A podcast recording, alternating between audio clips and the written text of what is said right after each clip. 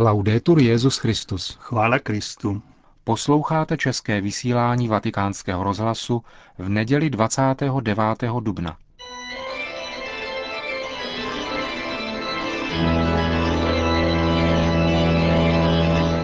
Církev a svět. Náš nedělní komentář.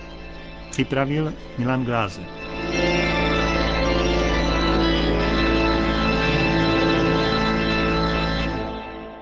Při četbě českých mediálních komentářů bilancujících pontifikát Benedikta XVI. napadne člověka bezděčně nejprve otázka. Zůstali by žurnalisté komentující například sportovní dění na svých dobře placených místech i přesto, že nerozeznají fotbal od hokeje? Patrně nikoli. Pouze žurnalisté komentující dění v církvi nemusí mít žádné obavy – například v hospodářských novinách nebo Mladé frontě, Respektu, Lidových novinách či jinde. Nemluvě o vždycky zkratkovitých televizních komentářích. Spravodajství obrazových médií už totiž svou povahou mnoho prostoru k reflexi nedává. Je třeba jen přeložit, co připravili kolegové z agentury Reuters nebo jiné podobné. Vůbec se zdá, že u nás existují tři základní podmínky nutné k tomu, aby někdo mohl komentovat dění církve, respektive víru katolické církve. Za prvé, neznalost podstaty věci. Za druhé, neochota opatřovat si relevantní informace. A za třetí, umět psát kriticky. Ty poslední dvě podmínky jsou dispenzovatelné. Avšak neznalost věci, doplněná o to větším sebevědomím, je takřka nezbytná. Žurnalista je vůbec zvláštní existence, která si z úkrytu anonymity může bez obav vykřikovat své kousavé myšlenčičky. Je chybou, že se nikdo nediví tomu, jak je možné, že pouhá svoboda projevu několika žurnalistů si nárokuje být pro všechny ostatní rozhodčím či autoritou. A nic na tom nemění ani fakt, že tito žurnalisté z jedné strany autority sice rádi pranířují, protože přitom z druhé strany jednají tak, jako by takovými nedemokratickými autoritami skutečně byli. V tomto dětinském postoji se většina žurnalistů vzájemně utvrzuje tím, že od sebe opisuje, vzájemně se chválí nebo mezi sebou vede odbornou diskuzi. Lze se nad tím útrpně pousmát, protože, jak řekl Járada Zimmermann, můžete s tím nesouhlasit, můžete proti tomu protestovat, Můžete si na to stěžovat, ale to je asi tak všechno, co se s tím dá dělat. Namátkou pár příkladů. Jiří Sláde v hospodářských novinách tvrdí, že Benedikt XVI. ve srovnání s Janem Pavlem II. prostě není takový cestovatel. Jedno z mnoha na první pohled uvěřitelných klišé. Fakta však říkají, že Jan Pavel II. vykonal za první dva roky svého pontifikátu, kdy mu bylo o 20 let méně, než je nyní jeho nástupci, celkem osm zahraničních cest. Jenže to je přesně tolik, kolik jich podnikl za první dva roky svého pontifikátu Benedikt XVI. Tentýž žurnalista hospodářských novin tvrdí, že prý mnozí katolíci tvrdí, že Benedikt XVI. musí pro více než miliardu katolíků vykonat víc, a že prý si představují lídra, který se více věnuje výzvám globalizovaného světa na úkor úzkostlivého hlídání dogmat. Nevím, zda autor této prázdné floskule osobně mluvil s nějakým katolíkem, ale on sám zcela určitě nemá ani nejmenší ponětí o tom, co církev vlastně je. Není tedy divu, že má sám problém s chápáním křesťanského termínu charisma, když tvrdí, že Benediktovým problémem je chabé charisma. Podobně Jan Jandourek v Mladé frontě dnes, sice ne tak apodikticky, ale přesto tvrdí, že Benediktovým slabým místem je improvizace a že jeho projevy připomínají přednášku starého profesora, jehož žáci stále více chodí za školu. Kdo se někdy setkal s myšlenkami improvizovaných promluv nynějšího papeže, nemůže taková hodnocení přijmout. Ale jsou tu i další nesrovnalosti. Přednáška profesora může být dobrá nebo špatná, aniž by záleželo na tom, zda je mladý či starý. Ale co udělal žurnalista s faktem 700 tisícového nárůstu počtu účastníků setkání s papežem ve srovnání s prvním rokem jeho pontifikátu? nemluvě o rekordní prodejnosti jeho knih. A nakonec otázečka, nespočívá snad služba papeže právě v tom, co říká? Neskrývá se snad zde jádro jeho charizmatu? Netkví právě zde jeho přednost? Diletantské a naprosto mimo mísu směřující komentáře, bilancující nynější pontifikát, předstírají svou důvěryhodnost tak, že přitom stavějí do protikladu Benedikta XVI. a jeho předchůdce Jana Pavla II., kterého vehementně chválí. Už v tom komentátoři ukazují, že vlastně vůbec nechápou, o co tu vlastně běží. Nejde o to, že každý člověk má své lidské přednosti i nedostatky a že obojí jistě mají oba zmiňovaní. Kontinuita jejich služby různá v daných dějných obdobích je však zřejmá každému, kdo ví, že církev je společenstvím věřících, což je jedna z koncilních definic církve. Z čeho však vycházejí žurnalističtí kádrováci církve, nebo přesněji, jakou kompetenci mají k pronášení svých soudů na adresu osob, o jejíž významu ve společenství věřících a pro společenství věřících nemají ani potuchy. Autoři takovýchto komentářů, byť ne vždy vlastní vinou, patří totiž ke stejnému typu žurnalistů, kteří před pár lety, třeba že jinými metodami, očerňovali a zesměšňovali Jana Pavla II. To hlavní, co jim chybí, je víra. Ta je klíčem k pochopení toho, o co se v životě snaží věřící. Bez ní budou tito mudrlanti vždycky tápat. A v očích věřících pak budou zesměšňovat především sami sebe, když o nich budou mluvit tak jako do posud.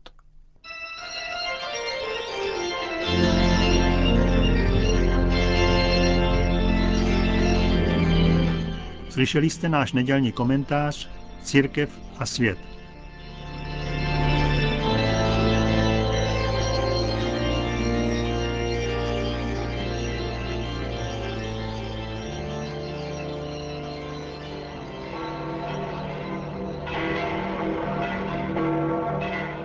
Oggi, quarta domenica di Pasqua, domenica del Buon Pastore,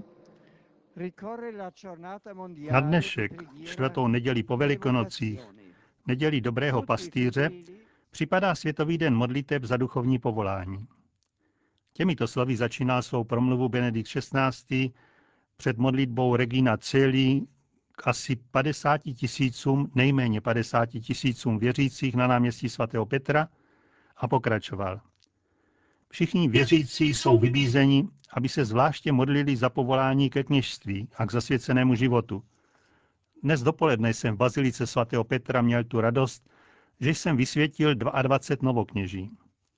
Zatímco s láskou zdravím tyto novokněze spolu s jejich rodinnými příslušníky a přáteli, vyzývám vás, abyste pamatovali na ty, které pán i nadále volá jménem, jak to udělal jednoho dne s apoštoly na břehu Galilejského jezera aby se stali rybáři lidí, to je mnohem bližšími spolupracovníky hlásání Evangelia a ve službě Božímu království v této naší době. Vyprošujme pro všechny kněze dar vytrvalosti, aby zůstali věrní modlitbě, aby sloužili mši svatou se stále obnovovanou zbožností, aby žili v naslouchání Božímu slovu a aby asimilovali den pod ní tytéž city a postoje, jaké měl Ježíš dobrý pastýř. Prosme pak i za ty, kteří se připravují na kněžskou službu a za vychovatele v římských a italských seminářích, ale i ve všech na celém světě. Modleme se za rodiny, aby v nich i nadále rašilo a vyzrávalo sémě povolání ke kněžské službě. Tento rok zní téma Světového dne modliteb za duchovní povolání, povolání ke službě církvi společenství. Druhý vatikánský koncil při prezentování tajemství církve v naší době dával přednost kategorii společenství. V tomto výhledu nabývá velký význam bohatá rozmanitost darů a služeb božího lidu. Všichni pokření jsou povolaní, aby přispěli k dílu spásy. V církvi jsou však některá povolání zvláště věnovaná službě společenství. První odpovědný vůdce katolického společenství je papež, Petrův nástupce a římský biskup. S ním jsou strážci a učiteli jednoty biskupové, nástupci apoštolů, kterým pomáhají kněží. Avšak ve službě společenství jsou také zasvěcené osoby a všichni věřící. Cuore della Chiesa Comunione l'Eucaristia. Le differenti vocazioni attingono da questo sacramento la forza spirituale per edificare costantemente nella carità l'unico corpo ecclesiale. V srdci církve společenství je Eucharistie. Různá povolání čerpají z této svátosti duchovní sílu, aby stále v lásce budovala jediné církevní tělo.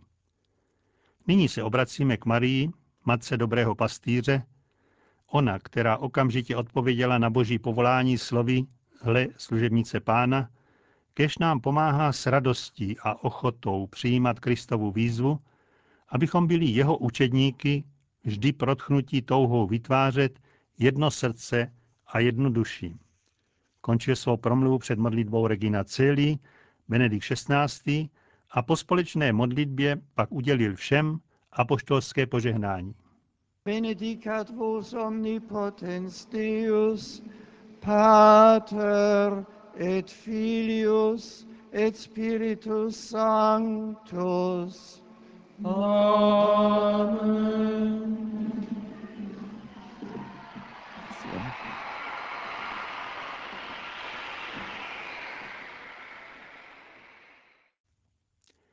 A na závěr několik hlavních myšlenek z homilie svatého otce při dnešním ši svaté.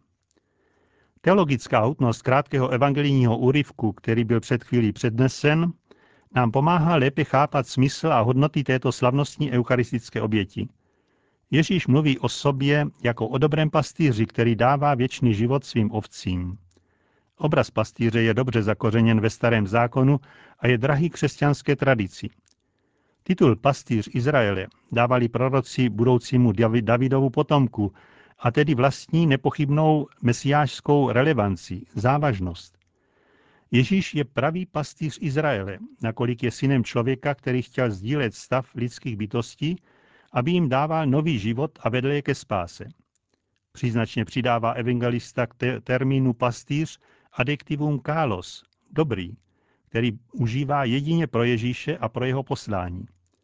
Také ve vyprávění o svatbě v kání galilejské adjektivum kálos je užito dvakrát, aby označilo víno, které poskytl Ježíš a je snadné vidět v něm symbol dobrého vína mesiářských časů.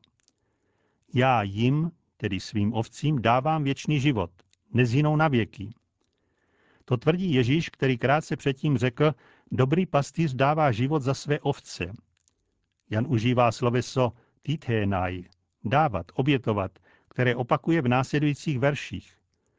Totež sloveso nacházíme ve vyprávění o poslední večeři, když Ježíš odložil svůj šat, aby si jej opět oblékl. Je jasné, že tímto způsobem chce tvrdit, že vykupitel disponuje svým životem naprosto svobodně, takže jej může svobodně dát a opět svobodně si jej vzít zpět. Kristus je pravý dobrý pastýř, který dá život za své ovce, když se obětoval na kříži. Zná své ovce a jeho ovce ho znají, jako ho zná otec a on zná otce.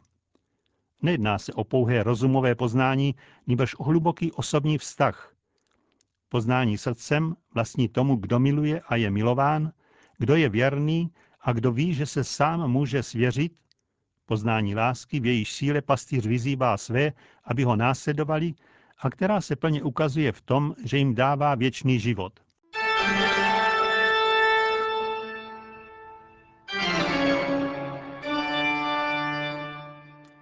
Končíme české vysílání vatikánského rozhlasu.